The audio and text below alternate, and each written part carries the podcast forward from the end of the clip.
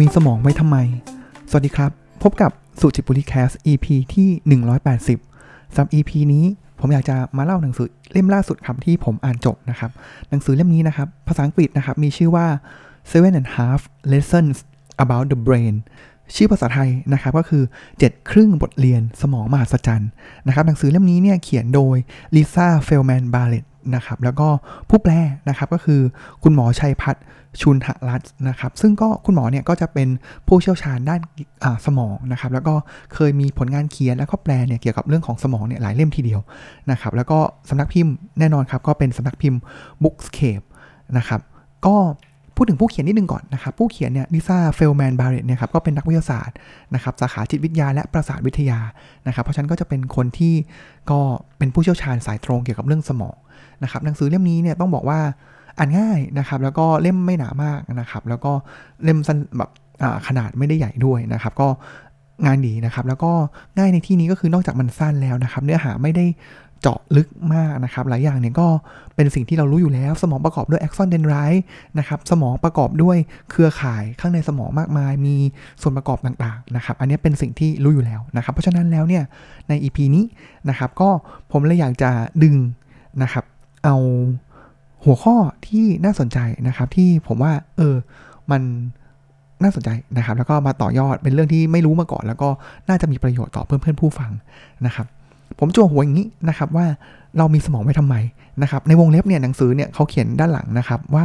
ใบให้ว่าไม่ได้มีไว้คิด นะครับหรือว่าไม่ได้มีไว้ขั้นหูนะครับคนเราเนี่ยผมว่ามนุษย์เราเนี่ยครับหลายที่เลยหลายศาสตร์ศาสตร์หลายที่นะครับมักจะบอกนี้ครับมักจะบอกว่าสิ่งที่ทำให้มนุษย์เราเนี่ยสามารถ conquer the world นะครับก็คือเป็นห่วงอันดับสูงสุดในห่วงโซ่อาหารนะครับ สามารถครอบครองโลกได้ สร้างสิ่งประดิษฐ์ต่างๆ ได้เนี่ยมาจากสมองที่ใหญ่กว่านะครับ แต่ว่าเอาเข้าจริงแล้วหนังสือเล่มนี้บอกว่าไม่นะ ถ้าเทียบแล้วเนี่ยมันมีอีก สิ่งมีชีวิตหลายหลายประเภทเลยที่มีสมองใหญ่กว่าเรานะครับ แล้วอะไรล่ะที่เป็นปัจจัยนะครับ ทีนี้ก่อนที่จะพูดถึงเลยเนี่ยผมว่าในประเด็นหนึ่งที่ผมชอบนะครับ แล้วก็เป็นเรื่องที่ใหม่สำหรับผมเลยเนี่ยนะครับ ก็คือเออ แล้วที่เราพูดถึงเรื่องของสมองเนี่ยครับสมองมาจากไหนนะครับอ่าทำไมต้องมีสมองด้วยอะคือหนังสือเล่มนี้ครับเปิดอย่างนี้เลยนะครับว่าในผมว่าย้อนกลับไปนานเลยแบบ ประมาณ 550 ล้านปีก่อนนะครับ มนุษย์เรายังก็ยังไม่มีนะครับเราตอนนั้นเนี่ยมีสิ่งมีชีวิตหนึ่งมาจากสิ่งมีชีวิตสิ่งนี้นะครับ ก็คือเขาเรียกว่าแอมฟิออกซัสนะครับแอมฟิออกซัสเนี่ยก็คือเหมือนเป็นสิ่งมีชีวิตเซลล์เดียวที่เหมือนเอเขาเรียกว่าเหมือนกับมันเหมือนเป็นหนอนตัวจ้อยนะครับ แล้วก็ อาศัยอยู่ในทะเลนะครับ แล้วก็ล่องลอยไปกับผิวนะครับ แล้วตัวเนี่ย ในตัวไอตัวแอมฟิออกซัสเองเนี่ยครับไม่มีระบบประสาทสัมผัสเหมือนคนเราไม่มีตานะครับ ประกอบด้วยเซลล์เนี่ยไม่กี่เซลล์นะครับ ที่คอยตรวจจับการเปลี่ยนแปลงของแสงแถมนะครับ ยังไม่ได้ยินเสียงอีกด้วยนะครับ ระบบประสาทของมันก็แทบไม่มีอะไรเลยนะครับ เนื่องจากว่ามันไม่มีเซลล์นะครับ แต่ว่าผ่านการเวลาไปเนี่ยบรรพบุรุษของเราเนี่ยก็คือamphioxus เนี่ยครับ ส่วนหนึ่งเนี่ยก็อะมันก็ยังอยู่ amphioxus เหมือนเดิมนะครับ แต่ว่ามนุษย์เราเนี่ยครับก็มีบรรพบุรุษร่วมที่เป็น amphioxus ด้วยเหมือนกันนะครับ ทีนี้คำถามคือทำไมเราเนี่ยมาได้อย่างไรนะครับทำไมอะไรล่ะที่เป็นเหตุปัจจัยที่ทำให้ amphioxus ตัวหนึ่งเนี่ยเริ่มเกิดการวิวัฒนาการจนแตกกิ่งมาเรื่อยๆนะครับ เป็นสัตว์บนขึ้นมาบนบนบนบกนะครับ เป็นสัตว์ปีกนะครับ แล้วสุดท้ายเนี่ยก็อีกแขนงหนึ่งเลยเนี่ย ก็มาเป็นเราที่เขาเรียกว่ามีความซับซ้อนของระบบเซลล์มากยิ่งขึ้นนะครับเรื่องราวมันเป็นอย่างนี้ครับ ระหว่างที่แอมฟิออกซัสเมื่อประมาณ 550 ล้านปีก่อน ล่องลอยนะครับไปอยู่ในพื้นมหาสมุทรในท้องทะเลนะครับก็แน่นอนครับ อาหารอุดมสมบูรณ์ใช่ไหมครับ แล้วก็ก็กินอาหารได้อย่างปกติดีนะครับ ทีนี้มันเริ่มมีปัจจัยครับ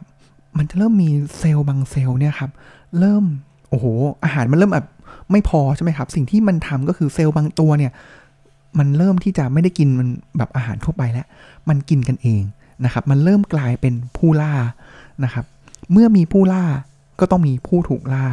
นะครับเพราะฉะนั้นผู้ล่าเนี่ยเขาก็จะเริ่มแบบตัวใหญ่ขึ้นใช่ไหมครับก็พยายามจะหาทางกิน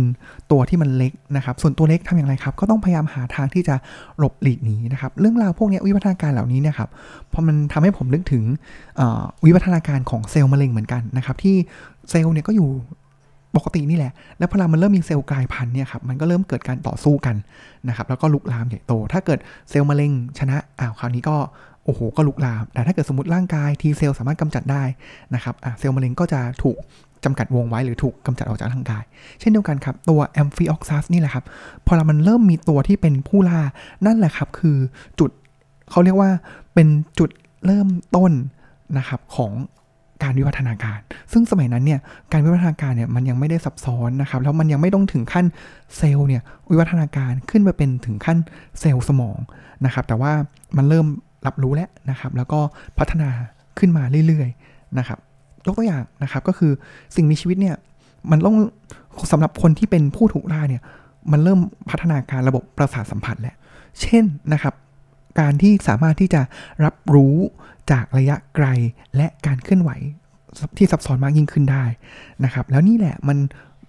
เลยกระบวนการเหล่านี้แหละครับ ก็เข้าข้างสิ่งมีชีวิตที่ทำสิ่งนี้ได้อย่างมีประสิทธิภาพนะครับ เพราะว่ามันเริ่มพัฒนา เพราะมันจะรู้ว่าเฮ้ยถ้ามันสามารถจับความเคลื่อนไหวจากระยะไกลได้นะครับแปลว่าถ้าเกิดมันรู้ว่าผู้ล่ากำลังจะมา มันหลบได้ เช่นเดียวกันครับ ผู้ล่าก็ต้องจับระยะจับความเคลื่อนไหวระยะไกลได้ เพื่อจะรู้ว่าเหยื่อเนี่ยอยู่ตรงไหนนะครับ เพราะฉะนั้นแล้วเนี่ย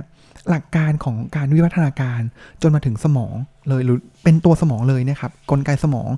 ลอจิกสำคัญของสมองเขาบอกงี้เขาบอกว่าทุกๆการกระทำที่คุณทำหรือไม่ทำคือทางเลือกทางเศรษฐศาสตร์ สมองจะคอยคาดเดาว่าเมื่อใดควรจะใช้ทรัพยากร และเมื่อใดควรจะเก็บรักษามันไว้ เพราะฉะนั้นแล้วเนี่ยเซลล์ต่างๆ ที่พัฒนามาเป็นถึงแกนกลางสมองเนี่ยครับมันมีหน้าที่พยากรณ์นะครับมากกว่า การตอบสนองเสียด้วยซ้ำนะครับ ทีนี้ย้อนกลับมานิดนึงครับว่าแล้วมันมาถึงสมองเนี่ยได้อย่างไรนะครับพอลาสัตว์ในสมัยโบราณนะครับที่เริ่มมีวิวัฒนาการมานะครับอะและแน่นอนครับมันก็จะมีความซับซ้อนมากยิ่งขึ้นนะครับจากทีแรกเนี่ยเซลล์อาจจะเป็นแค่เซลล์ไม่กี่เซลล์เพียงหยิบมือนะครับ ก็หน้าที่ของมันก็คือแค่สามารถที่จะทรงตัวในน้ำได้ ย่อยอาหารได้แบบง่าย ๆนะครับ แต่ว่าสิ่งที่เกิดขึ้นคืออะไรครับพอเรามันเริ่มซับซ้อนมากขึ้นนะครับ มันก็ต้องก่อให้เกิดระบบหัวใจและหลอดเลือดนะครับที่มีหัวใจเพราะเซลล์มันใหญ่ขึ้นใช่ไหมครับ ตัวมันใหญ่ขึ้น แล้วอาหารที่รับเข้ามาเนี่ยมันก็ต้องไปหล่อเลี้ยงทุกเซลล์ เพราะฉะนั้นมันต้องก่อให้เกิดระบบหัวใจ ระบบหัวใจก็คือสูบฉีด อาหารที่ได้มาเนี่ยไปหล่อเลี้ยงตามเซลล์ต่างะครับทีนี้พอมันมีระบบหัวใจต่อมาเลยก็คือมีระบบหายใจนะครับที่รับเอาออกซิเจนเข้ามาและกำจัดคาร์บอนไดออกไซด์ออกไปนะครับตลอดจนระบบภูมิคุ้มกันนะครับที่พร้อมปรับตัวเพื่อต่อสู้กับการติดเชื้อนะครับแล้วก็ระบบต่างๆเนี่ยที่ทำให้การบริหารจัดการทรัพยากรเนี่ยของสิ่งมีชีวิตนั้นๆนะครับซับซ้อนมากยิ่งขึ้นนะครับ เช่นอะไรครับ เช่นก็คืออ่ามันพอมันมีกลไกต่างๆ ใช่ไหมครับ มันก็ต้องมีความกลไกที่จะทำให้มั่นใจได้ว่าการบริหารจัดการทรัพยากร เช่น ระดับน้ำเลือดเกลือออกซิเจน กลูโคส คอร์ติซอล ฮอร์โมนต่างๆเนี่ยครับอยู่ในร่างกายร่วมกันได้เนี่ยอย่างเหมาะสมนะครับพอมันซับซ้อนมากขึ้นเนี่ย สุดท้ายแล้วเลยนะครับ สิ่งที่ต้องมีเลยก็คือ มันต้องมีศูนย์กลางการบัญชาการ ซึ่งสิ่งนั้นก็คือสมองของเรานั่นเองนะครับ แล้ว fast forward มาเลยนะครับ จนถึงปัจจุบันเนี่ยครับ สมองของเราเองเนี่ย ก็มีหน้าที่ที่จะคอยดูแลระบบต่างๆ ของร่างกาย โดยที่เรารู้ตัวหรือไม่รู้ตัวนะครับ หรือว่าในทุกๆตั้งแต่เราเกิดจนตอนที่เราสิ้นลมหายใจไปนะครับ สมองของเราเนี่ยควบคุมกล้ามเนื้อกว่า 600 มัดนะครับ รักษาสมดุลของฮอร์โมนหลายสิบชนิด สูบฉีดเลือดวันละ 2,000 แกลลอนเพื่อหล่อเลี้ยงร่างกายนะครับ แล้วก็จัดการ พลังงานของเซลล์สมองเนี่ยนับพันล้านเซลล์นะครับ การย่อยอาหาร การขับถ่าย การต่อสู้กับความเจ็บป่วย ตลอดตั้งแต่เดย์ศูนย์จนถึงวันที่สิ้นลมหายใจนะครับ อันนี้แหละเป็นที่มาว่าเฮ้ยทำไมสมองของเราเนี่ยมาจากไหนนะครับทำไมต้องมีมาด้วย ซึ่งนั่นก็คือ intro ของหนังสือเล่มนี้นะครับ แล้วก็หนังสือเล่มนี้พอเขาพูดถึงว่ามันมี7เจ็ดเรื่องครึ่งบท7บทเรียนครึ่งของสมองนะครับ ก็เขาก็จะไล่เรียงไปต่างๆนะครับ ซึ่ง ผมอาจจะข้ามไปนะครับ ไม่ได้พูดถึงแต่ละอันนะครับ แต่ว่าสรุปสั้นๆอันนี้นะครับก่อนนะครับว่ามีอะไรบ้างเขาพูดถึงนะครับ แล้วก็เดี๋ยวผมไปลงเนื้อหาอันนึงที่ผมชอบนะครับคล้ายๆ กับที่ผมเล่าว่าที่มาที่ไปของสมองเนี่ยมาจากไหนนะครับเขาบอกนี้เขาบอกว่าในเรื่องของสมองของเราเนี่ยครับตามบทเลยแล้วกันนะครับ ตามบทเลยเนี่ยครับสิ่งที่เขาพยายามจะบอกเราในหนังสือเล่มนี้นะครับ ก็คืออะสมองนะครับ เรามีความเชื่อนะครับว่าเราเคยได้ยินนะครับว่าเรามีสมองที่ด้านในสุดเลยนะครับก็คือเป็นสมองของสัตว์เลื้อยคลานนะครับแล้วก็ขึ้นมาอีกก็คือพวกแบบอะมิกดาลานะครับแล้วตรงกลางนะครับก็จะเป็นสมองของสัตว์เลี้ยงลูกด้วยนมนะครับอันนี้ก็จะเป็นเรื่องของอารมณ์นะครับอันแรกเป็นสัญชาตญาณนะครับแล้วก็เปลือกนอกสุดที่พัฒนาการมาหลังสุดเลยนะครับก็คือจะเป็นสมองที่เป็นส่วนของมนุษย์นะครับก็คือมีความรู้สึกใช้เป็นเรื่องของการคิดไตรตรองเรื่องของเหตุผลนะครับ แต่ว่า ในหนังสือเล่มนี้เนี่ยสิ่งที่บอกคือสมองเนี่ยมันไม่ได้แบ่งเป็น 3 ชั้นอย่างนั้นนะ แต่จริง ๆ แล้วเนี่ยมัน cross กันนะครับ สมองเราเป็นสมองก้อนเดียวนะครับ แต่ว่าทำงานสอดประสานกันนะครับ อันนี้ก็จะเป็นสิ่งแรกนะครับที่เป็น lesson เหมือนเป็นบทเรียนแรกที่เขาบอกนะครับ แล้วก็ต่อมาก็คือสมองเป็นเครือข่ายนะครับ ที่เรามี neuron เนี่ยแสนล้านนะครับ เพราะฉะนั้นเครือข่ายที่มันเชื่อมกันเนี่ยมันเชื่อมกันหมดนะครับ มันก็คือเป็นเรื่องของแบบหลัก 5ล้านล้านได้นะครับแล้วก็พอมันเชื่อมกันแล้วเนี่ยครับถ้าเกิดพฤติกรรมไหนหรือเราต้องการสิ่งไหนเนี่ยครับถ้าเราทำมันบ่อยๆ การเชื่อมโยงเนี่ยแหละครับมันยิ่งเชื่อมโยงกันเข้มแข็งเท่าไหร่แปลว่าพฤติกรรมนั้นๆ หรือว่าสิ่งที่เราอยากทำนั้นๆเนี่ยครับมันก็จะนิ่งเข้มแข็งมากยิ่งขึ้น แต่เช่นเดียวกันครับ อันไหนที่เราไม่ได้ให้ให้ความสนใจนะครับ การเชื่อมโยงของneuron ในสมองเนี่ยมันก็จะต่ำกว่า นะครับแล้วก็มีเรื่องของสมองเนี่ยมันไม่ได้แบบถึงแม้ว่ามันจะอยู่ในกะลาในกะโหลกของเรากะลาของเราเนี่ยครับแต่จริงๆแล้วมันมีการเชื่อมต่อกับโลกภายนอกตลอดเวลานะครับ แล้วก็สมองเนี่ยครับก็คือทำหน้าที่พยากรณ์เกือบทุกอย่าง เดี๋ยวอันนี้ผมมาลงรายละเอียดนะครับ ผมว่าอันนี้น่าสนใจนะครับ แล้วก็สมองของเราเนี่ยแอบสมคบคิดกับคนอื่นนะครับ สมองใช่ว่ามีจิตใจเดียวนะครับ แล้วก็สมองเนี่ยเป็นผู้สร้างความเป็นจริงขึ้นมา อันนี้คือ 7 เรื่องราวนะครับเบทเรียนของหนังสือเล่มนี้นะครับ ทีนี้ ผมไปที่บทที่ 4 ของหนังสือนะครับที่ผมรู้สึกว่าเฮ้ยผมชอบนะ ผมชอบแล้วอยากจะนำมาเล่าสู่กันฟังในพอดแคสต์นี้ด้วยนะครับก็คือบทที่ 4 มีชื่อว่าสมองพยากรณ์วงเล็บเกือบ แล้วก็ปิดวงเล็บนะครับ ทุกอย่างที่คุณทำนะครับ เขาเล่าเรื่องนี้ก่อนครับ สิ่งที่เขาเล่าเรื่องก็คือ ผู้เขียนเนี่ยได้รับอีเมลจากทหารคนหนึ่งมานะครับ แล้วเขาบอกว่างี้ ในอีเมลเนี่ยเขาบอกว่าเช้าวันหนึ่งเลยเนี่ยย้อนกลับไปนะครับประมาณปี 1970 นะครับก็เป็นช่วงที่มีสงครามนะครับทหารผู้นี้ถูกส่งไปประจำการอยู่นะครับแล้วก็ระหว่างที่เขาประจำการเนี่ยครับเขาเป็นพลไรเฟิลนะครับแล้วก็เขาก็ส่องกล้องอยู่นะครับเขาบอกว่าเขาเนี่ยสังเกตเห็นการเคลื่อนไหวอยู่ข้างหน้า หัวใจเขาเต้นแรงนะครับตึกๆเลยนะครับเขามองเห็นกองโจรสวมชุดพราง ถือปืนกลเรียงขบวนเป็นแถวยาว สัญชาตญาณบอกให้เขายกปืนขึ้นนะครับปืนไรเฟิลของเขาเนี่ยขึ้นประทับ ปลดตัวห้ามไก หรี่ตามองผ่านลำกล้อง เล็งไปที่ผู้นำกองโจรที่ถือไรเฟิลจู่โจมรุ่น AK47 ทันใดนั้นเอง มีมือเอื้อมมาแตะที่ไหล่ของเขา อย่ายิ่งเพื่อนข้างหลังกระซิบบอกเขา แค่เด็กคนหนึ่งเท่านั้น ทันใดนั้นเองครับเขาก็ลดปืนลงนะครับ แล้วก็มองไปที่ภาพตรงหน้านะครับ แล้วเขาก็ประหลาดใจกับสิ่งที่เขาเห็นนะครับ เพราะว่าสิ่งที่เขาเห็นเนี่ยข้างหน้าเนี่ยคือเด็กชายคนหนึ่งราวอายุ 10 ขวบนะครับ แล้วก็เป็นคนที่เดินนำฝูงวัวเป็นขบวนยาว แล้วปืน AAK ที่แบบหน้าพรั่นพรึงนั่นแหละ จริง ๆ แล้วมันก็คือแค่ว่าไม้ต้อนวัวธรรมดานะครับ แล้วก็ทีนี้พอหลายปีผ่านไปเนี่ยครับชายคนนี้ก็พยายามจะหาคำตอบนะครับ ว่าเอ้ยมันเกิดอะไรขึ้นกับเขากันแน่นะครับเพราะงั้น สิ่งนี่แหละครับ มันคือกลไกการทำงานของสมองนะครับ นักวิทยาศาสตร์เนี่ยเคยเชื่อว่าระบบการมองเห็นของเราเนี่ยครับสมองเนี่ยเหมือนกับทำงานคล้ายกับกล้องถ่ายรูปนะครับ ที่รับข้อมูลจากที่ตามองเห็นจากโลกภายนอกเนี่ยเข้ามาสร้างรูปภาพภายในนะครับ แต่ว่าพอเรายิ่งเราเข้าใจมากขึ้นเนี่ยมันไม่ใช่อย่างนั้นนะครับ สิ่งที่สมองสร้างขึ้นเนี่ย